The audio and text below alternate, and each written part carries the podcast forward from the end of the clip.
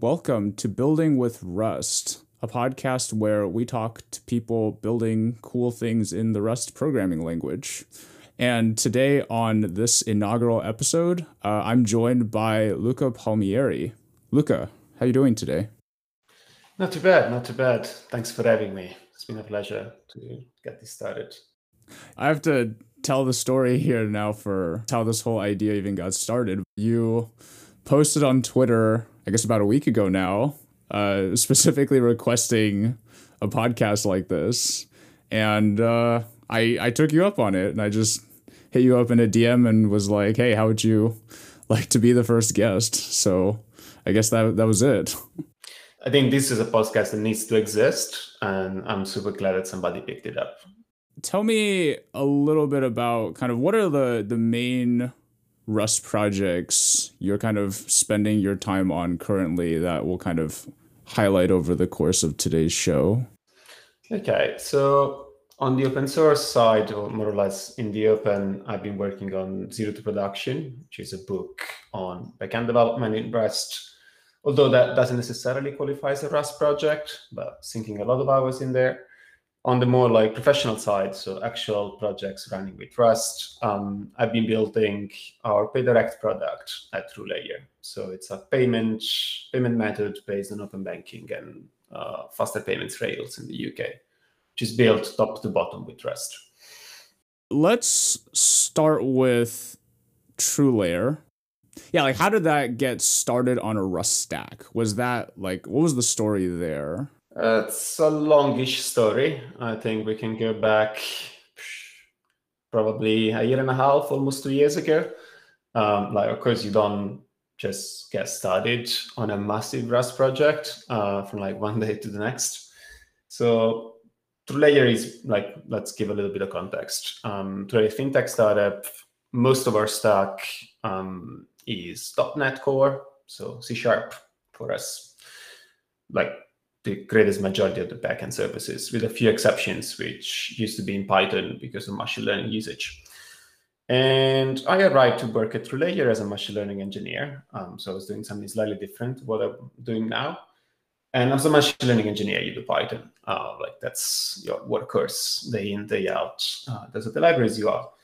And, and Python is very nice, but uh, to really go fast with Python, you need to write native modules. Like that's the way you actually get the extra kick of performance out of Python.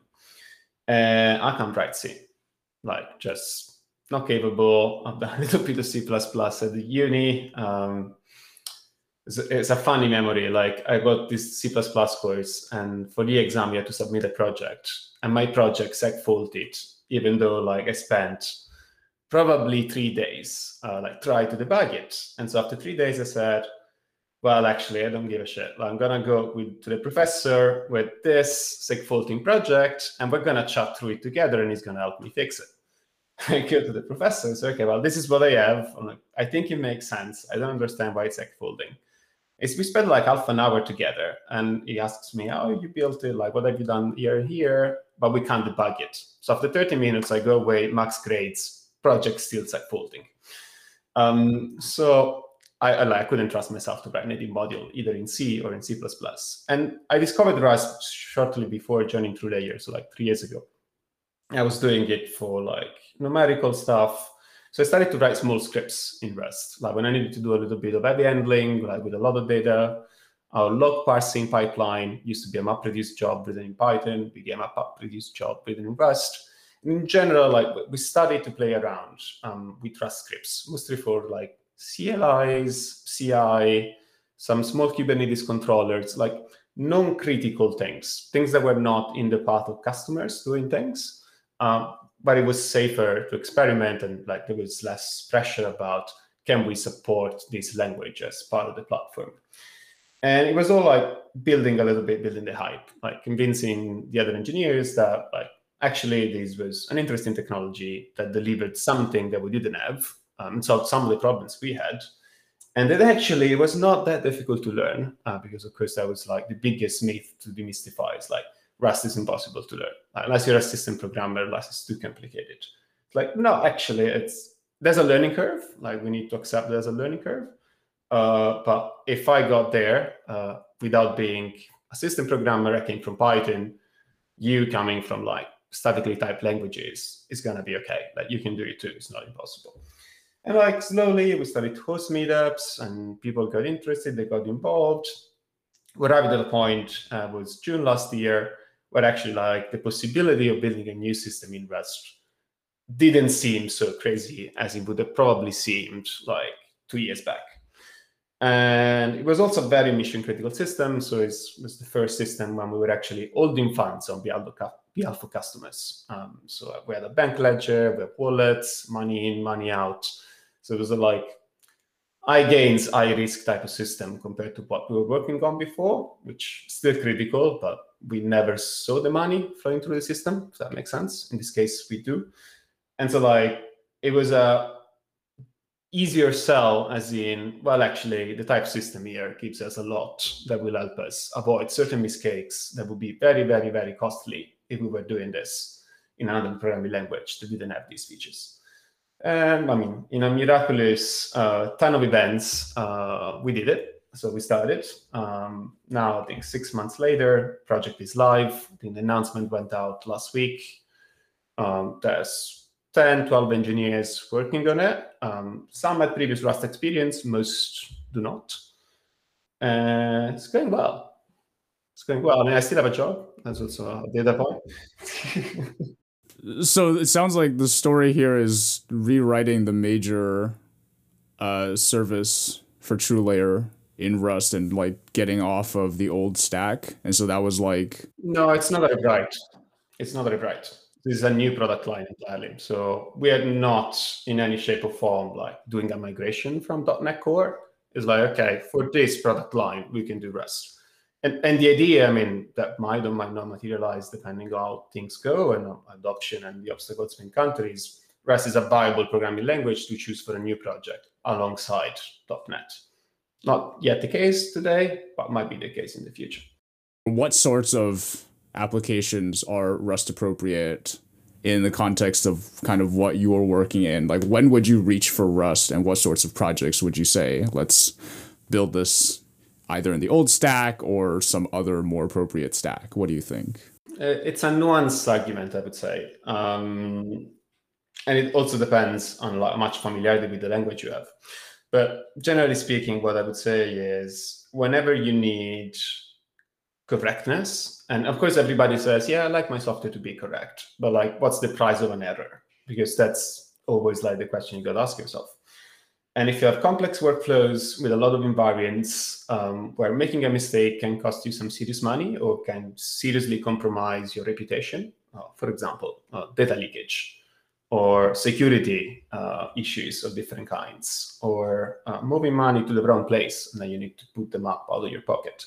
In those systems, like the Rust type system comes out as extremely useful, like being able to write state machines, being able to offload a lot of checks to the compiler at compile time, and not having to write unit tests for certain type of things, or not having to do excessive checks that then might or might not actually uh, be enough. That saves you a lot of time. The other type of system where Rust helps, of course, is performance sensitive systems. Um, so if you have something where you need it either to be very fast, so that's one category.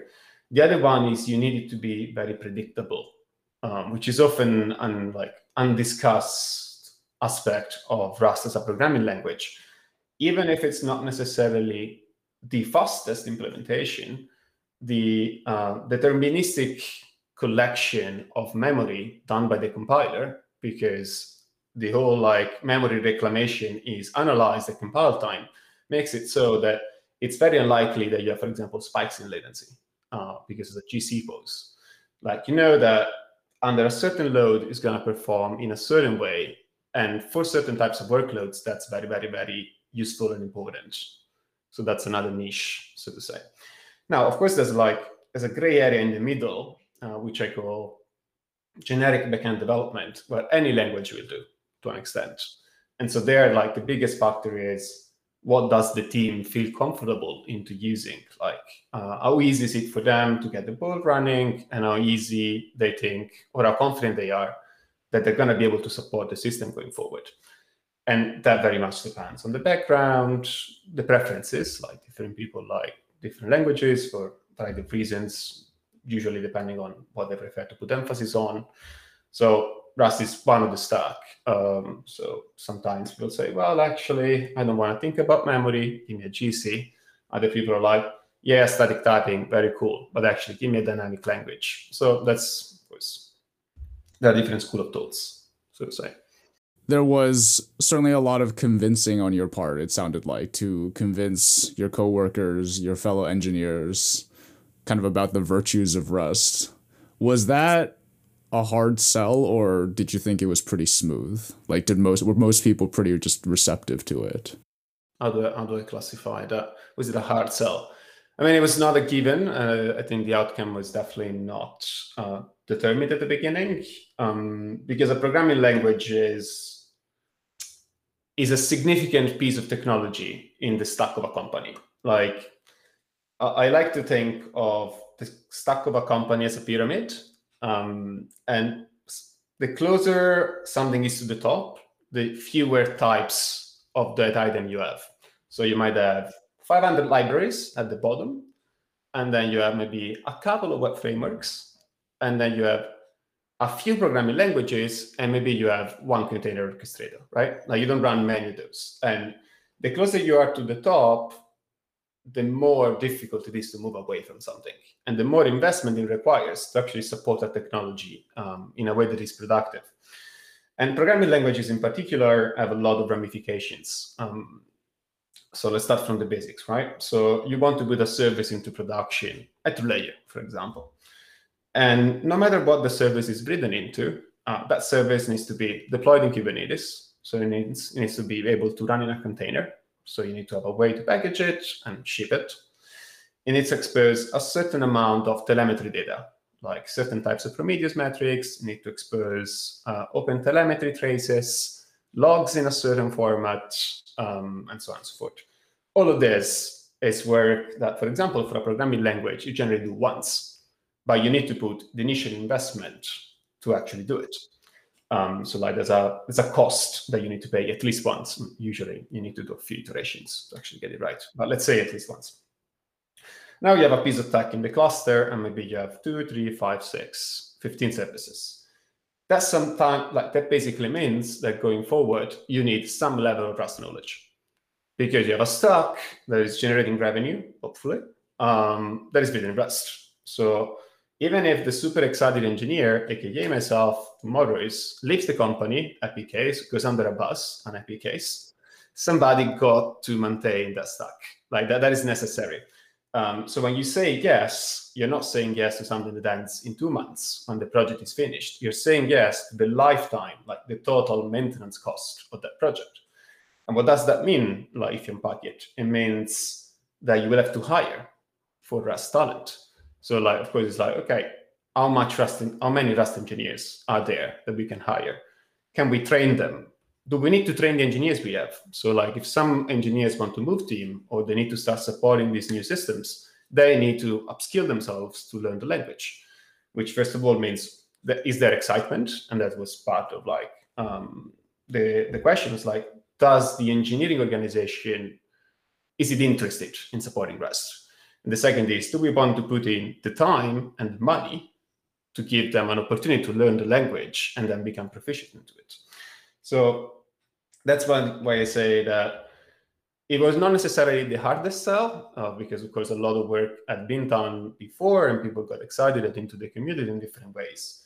But regardless, uh, the consequences of it made it a fairly heavy choice to make. Like it's not something you do lightly. It's okay.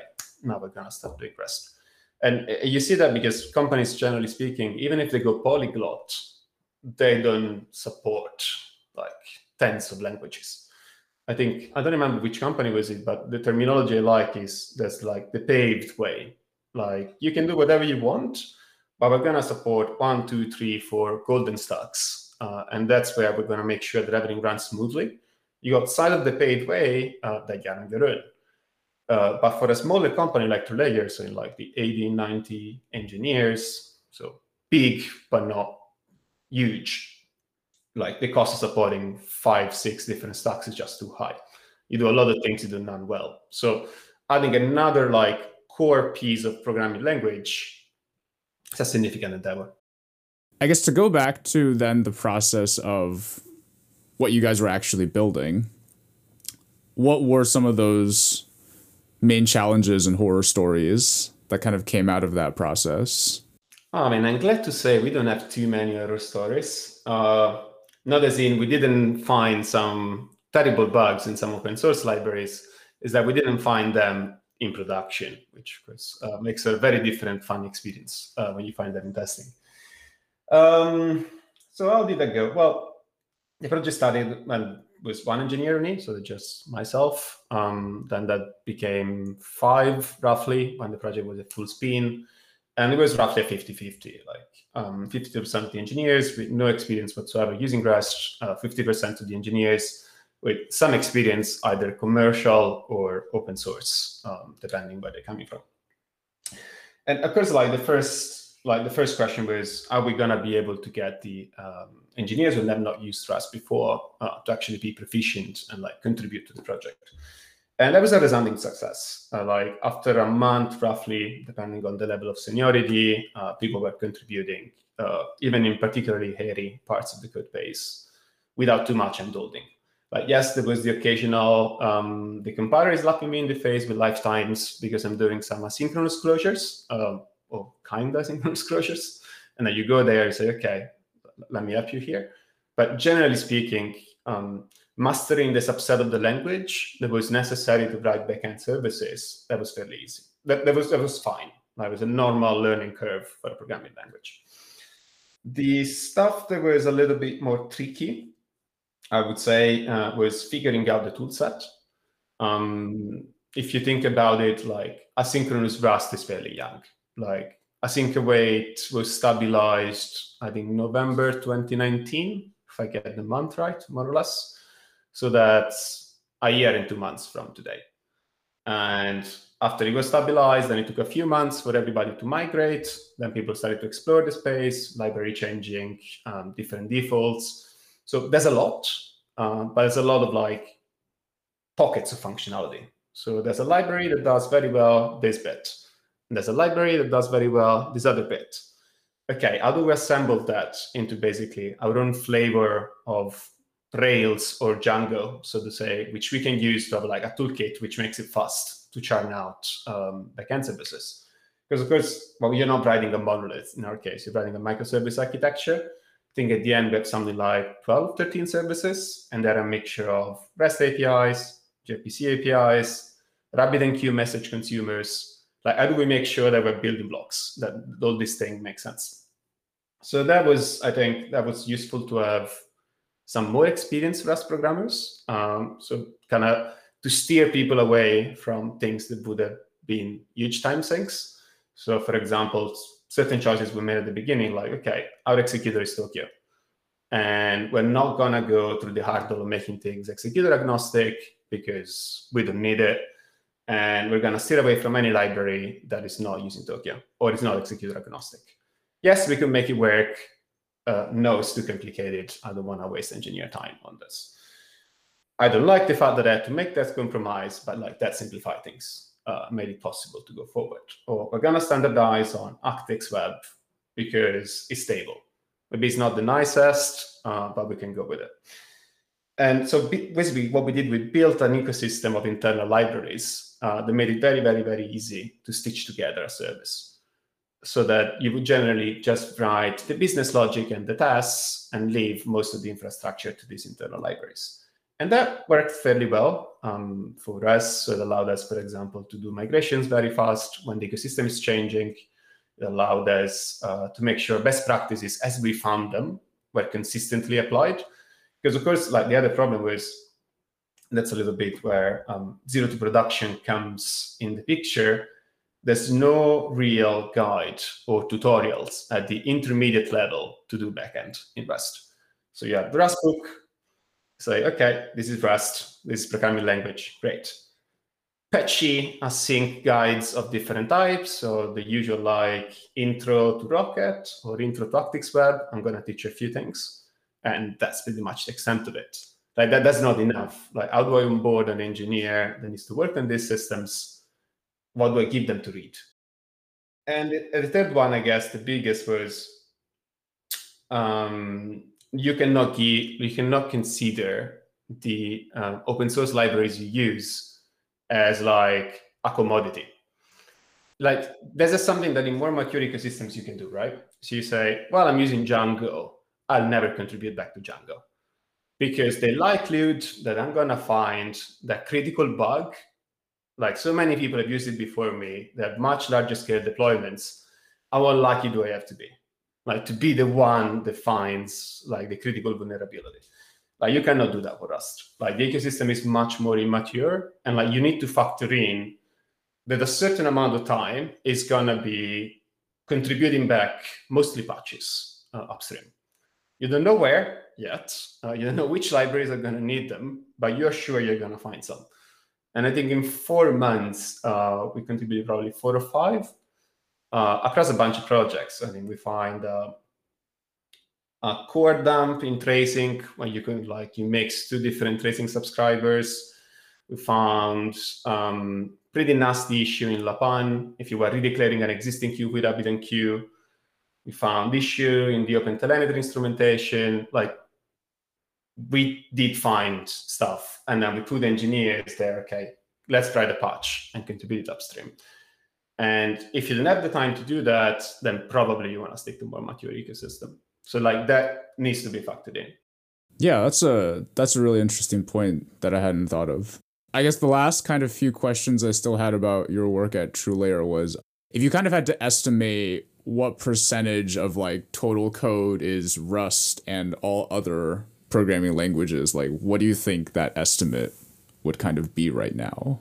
Oh, it's tough one. What would it be? I think Rust might be at this point in time 20%, maybe. It's one product out of three.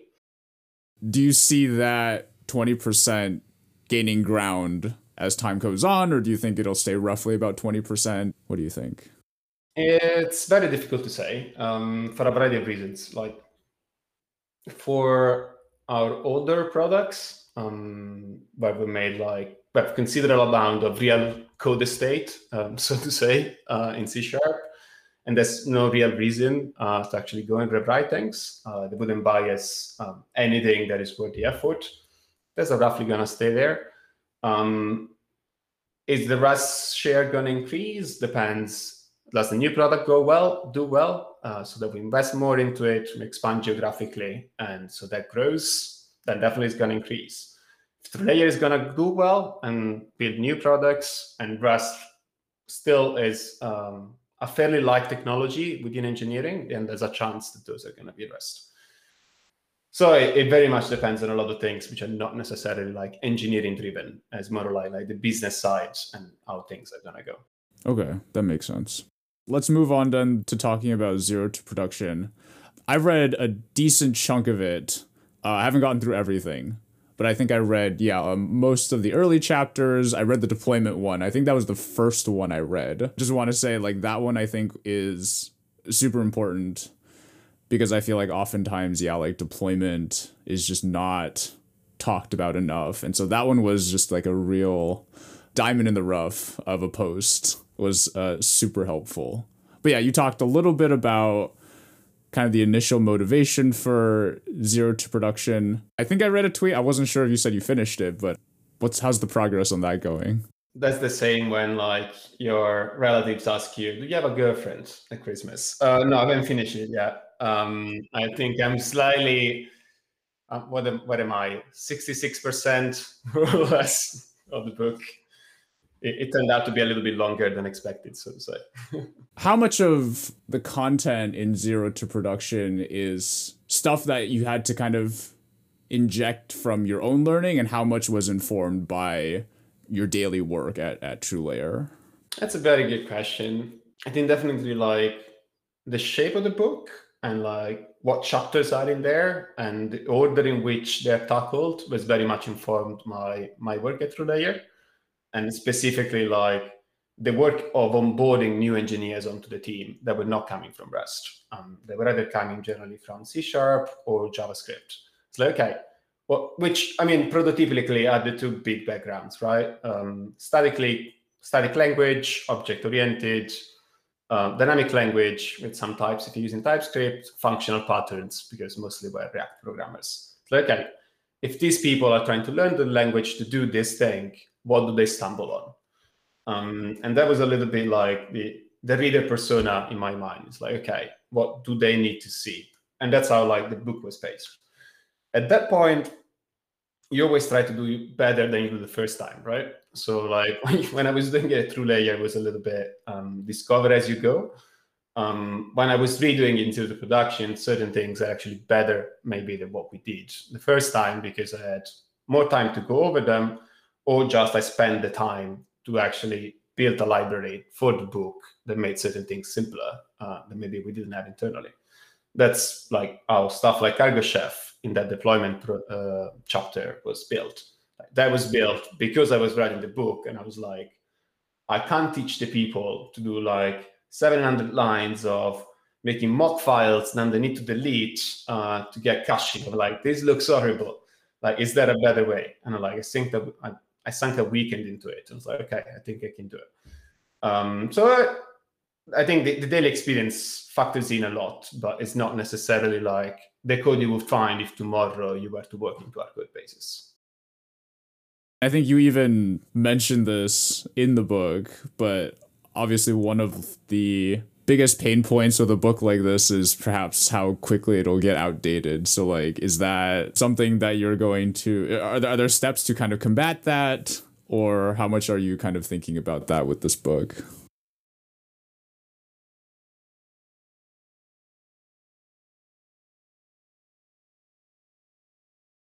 Uh, no, that's definitely an element. Um, if I think that the book has been ongoing for six months, and I already had like to update it at least three times because like major libraries releasing breaking changes. Um, so yeah, that's definitely a concern. So that, that's two sides uh, to the problem to me. Mm-hmm. So in one side is I spend a lot of effort in trying to make sure the book teaches you more than just the APIs of the libraries uh, that you're using. So like focusing on the concepts and then of course tying that in with the practice. So like go get that library that helps you achieve that piece of work. Um, so for example, okay, let's talk about observability and we'll talk about log and we'll talk about tracing. And then I'll teach you enough of tracing to achieve what we need to achieve, but it's not the tracing documentation. Like the tracing documentation is there and you refer to that.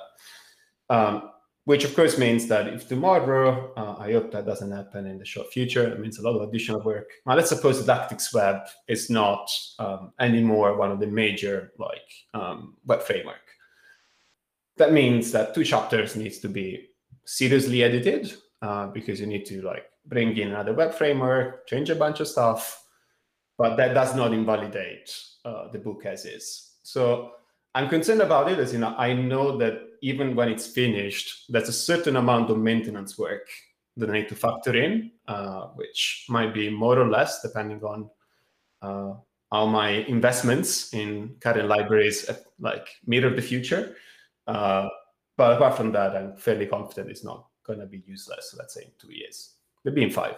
I will say, I think you I've done a really good job kind of surveying a lot of those really important topics and that you're right you know maybe even if some of the details for how you perform observability in rust become outdated you know at the end of the day that's still a massively important topic. Same with deployment and and all that other good stuff. So i think i think that just goes to show i think you picked a really good uh, bunch of topics there for for the book I do recall, I think from from some of the other blog posts that I've read on on your blog, you contributed to NDArray and a lot of the linear algebra libraries in Rust. Do you still do any of that machine learning and math stuff, or is it kind of on the back burner right now? Oh, it's definitely on the back burner. Um, like there was a period of time where I was doing backend as a job and ML as open source, uh, but the the cost of the mental switch was too high like if you're talking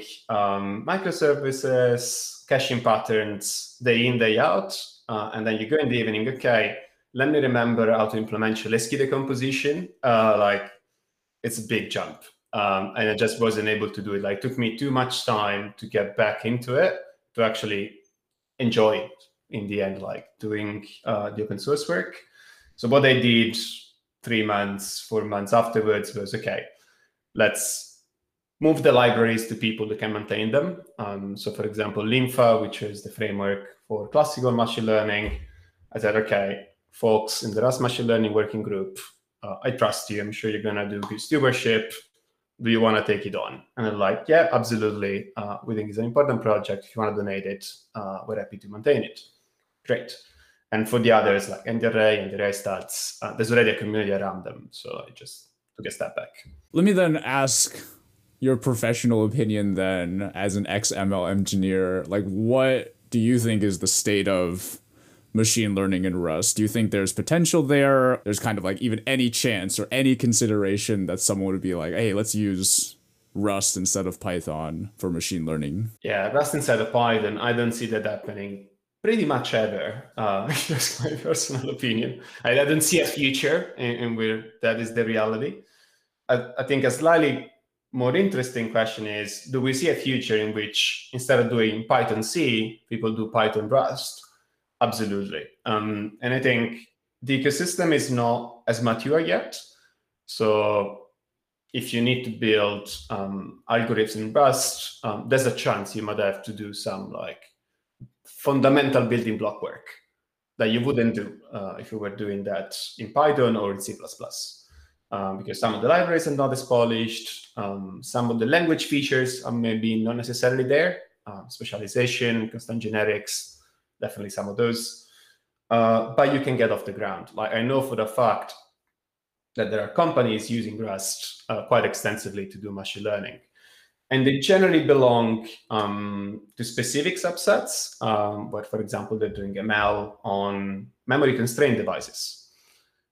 Where you say, okay, I'm not going to deploy Python there. Um, so I need something a little bit lower level. And I think it's easier to do it in Rust even considering like the ecosystem level of maturity compared to do that in C++. so they're making these choices. And these are like companies interacted with when I was maintaining ndarray stats, for example. I'm like, well, actually, we're using that in production. It's like, wow, okay, what you're doing is. Um, so I, I, think that's gonna happen. And um, it depends in the end about it's about industry industry funding. Uh, like it, it all boils down to corporate backing to an extent especially if we look um, at stuff like neural networks, uh, deep learning, you cannot keep the pace of something like TensorFlow or something like PyTorch if you're relying on five or six contributors doing that in their spare time. So at a certain point, there needs to be somebody who says, uh, I want to bet on this technology and I'm going to fund some people to work on it. And then maybe you're going to see that becoming more mainstream uh, but at this point, I think it's still fairly niche. That's a fair assessment. I think we'll wrap up with uh, one last question here, which is: Do you see, do you enjoy back end work more than the machine learning work you used to do? Oh, that's a very loaded question. Uh, I mean, uh, nobody pointed a gun at me, say go do backend. Um, so I, had a choice at a certain point uh, within the same company, so within TrueLayer, to say, okay, well, actually, let me stay here playing with my models, uh, or yeah, I want to do the backend stuff.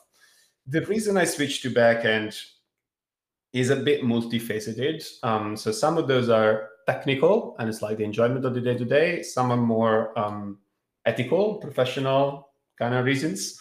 On the technical side, um, I think DML workflow and in general processes and the way to approach ML problems is 10 years behind uh, the way people work on backend or general like um, software engineering systems. Uh, the ML ops stack is just coming out, ML operations which is just understanding how to build these models. And there's a lot more cowboyish behavior in like putting stuff uh, with a lot of, it's, all it's bearing a lot of weight um, and you're putting it like in the wild, using it to do things um, that sometimes are dangerous about like effects on people without necessarily understanding if you have the right level of operational maturity to guarantee that it's going to be okay, if that makes sense.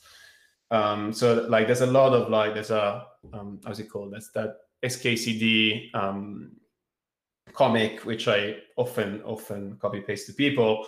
Like the guy was like steering the the big pile, uh, just hoping that he's going to get different results. And all of the work that I was doing in neural networks felt a little bit like that.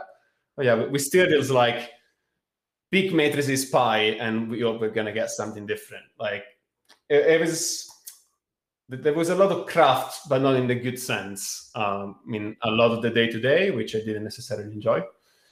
Um, so that it's probably like the more um, how do you say pleasure aspect of the work. I think on back end, I feel I have much more control over like what I put in, what I'm gonna put out. It feels way more linear um, than what it used to be when I was doing that work.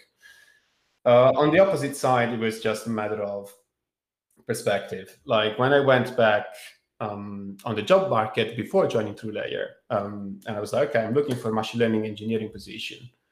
And what I realized was, well, if you don't want to work for companies doing advertising, um, you don't want to do quant or like more financy stuff. Um, and there are a few others, marketing, which probably you can say is a subset of advertising. Then actually, there's not many vertical when they actually legitimately need a machine learning engineer. Like a lot of people need a data scientist or like people who can crunch numbers for like with a more businessy flavor so to say. Uh, but the actual ml artwork like we're gonna build models to do things. There's not many verticals that need that. And i was like i'm not interested in that. Like i don't want to do advertising. That's not what i'm looking for. Um, well when i look at it and i look at it okay let me see what people are looking for developers well, everything. Like software in the world uh, that we can repeat that at nauseum. Like I have no like my skill set does not restrict the vertical where I can go to work. And to me, that feels like a net improvement compared to where I was when I was doing ML. Cool. Makes sense. So, uh, but yeah, I'm glad to see that it seems like you're happy with where you're currently at. And that's that's great to see, and that involves working in Rust. So that's super cool. Yeah, it's a nice combo. yeah. Cool. All right. Uh thanks so much, Luca. I think uh that's about it. We'll go ahead and wrap this this conversation up. Unless I don't know, you had any other I suppose last minute things you like wanted to bring up. Any last declaration to put on record? No, I'm fine. I think I've said everything I wanted to say. So to to the listeners, uh where can they uh you know what what um, social media stuff do you want to to plug here while you have the mic? Uh, you can find me on Twitter pretty much is algo underscore Luca, and from there you can find everything else you want to find. Cool. All right. So yeah, thanks so much again, Luca, for for taking the time. This was a lot of fun, and uh, thanks for uh, again initially for the idea and for uh, a, a really fun recording session on this uh, inaugural podcast. So thanks everyone, and we'll uh, see you all in the next one. Bye bye.